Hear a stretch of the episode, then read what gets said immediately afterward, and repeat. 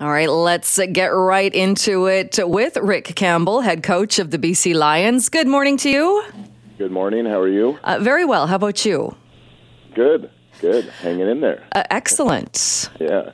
Uh, not exactly uh, what you were looking for, I'm sure, uh, when uh, taking on Saskatchewan. I wanted to ask you, though, how is uh, Nathan Rourke doing uh, post surgery?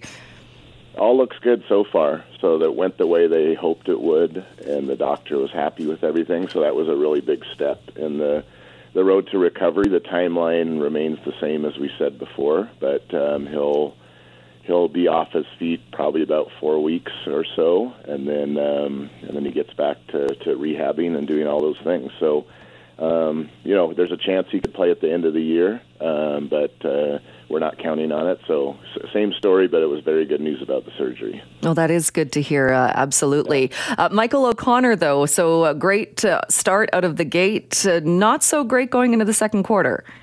Yeah, he's nicked up, and we're um, part of what we do over a bye week. So we're not, we're on a bye week. Uh, we're not playing this weekend. So the, a big thing is to get players as healthy as we can. So they're in there for treatment and doing all the stuff they need to do as far as rehabbing and just uh, trying to recover from the bumps and bruises that happened during the season. And Michael's one of those guys. So he's had an issue with his leg. It doesn't look to be overly serious, but something that he needs to take care of. So we were a little discombobulated at quarterback, just not knowing his status and, and shifting over to Antonio Pipkin, who did a good job, but it wasn't as consistent as we had hoped for um, going through the whole game. Right, which which makes sense. Uh, it must have been stressful, I would think, for Pipkin uh, not expecting that or kind of being tossed into that. Yeah, it's a tough situation because he didn't really get very many reps in practice, and so um, but it's part of the deal of pro football. That's um, that's one of the challenges of being a, a backup quarterback. Is you really just got to stay alert and um, make sure you know you're on top of everything. But it is harder uh, when you don't get uh, reps in practice. But he sure did a good job. He had good energy, came in and really fought to the end. And that was one of the things I was proud of the team is we really fought all the way till the end, and, and it was a one-score game. And obviously that's not the name of the game. The name of the game is winning. But I liked our fight. I liked uh, we had we had too much to overcome. Um, but uh, I liked our spirit and our fight, and uh, that's going to matter in our in our last eight games of the year. Right, uh, absolutely. And not to only focus on injuries, uh, I promise, last injury related question, but you also had a couple of players with some hamstring injuries that caused a, a bit of a, a bit of a kerfuffle as well. Yeah, so TJ Lee, a defensive back, went out, and so he's he's going to be one of those guys we're hoping can recover this week. And then Lucky Whitehead, you know, those are two very important players.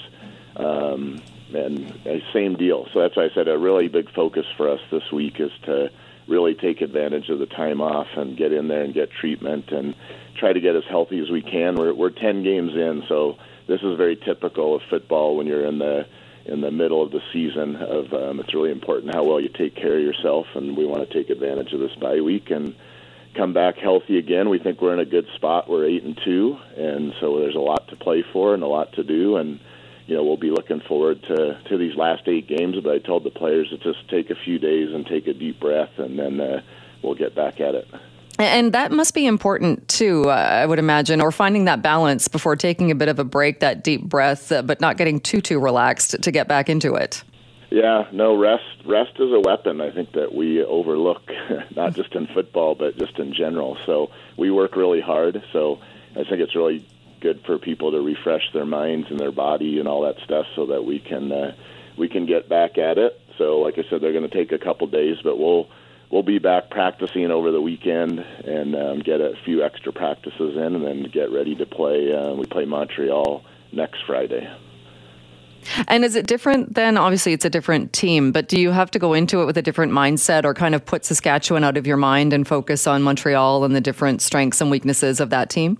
Yeah, you really do. So one of the one of the big strategies, or, or th- something you need to do in football, whether you win or whether you lose, is we try to put it to bed the day after, and and uh, you know we evaluate everything we do and try to learn from it, all those things. But it's really good to flush it after we kind of like call it the 24-hour rule, and then you move forward with um, on to the next opponent. So uh, a little different this week in that they get a couple days to to rest, and then, like I said, then we'll get to the business of focusing on uh, on Montreal. All right, and and hope for I would imagine uh, no more injuries. Exactly. That's one of the keys in sports. Doesn't matter what it is, is you want to try to stay as healthy as you can. So that's why, like I said, we'll take advantage of this bye week and and get healthy and get back at it. All right, sounds good. Rick Campbell, we'll leave it there. Thanks so much. Yeah, have a good morning. You too. That is Rick Campbell, head coach of the BC Lions.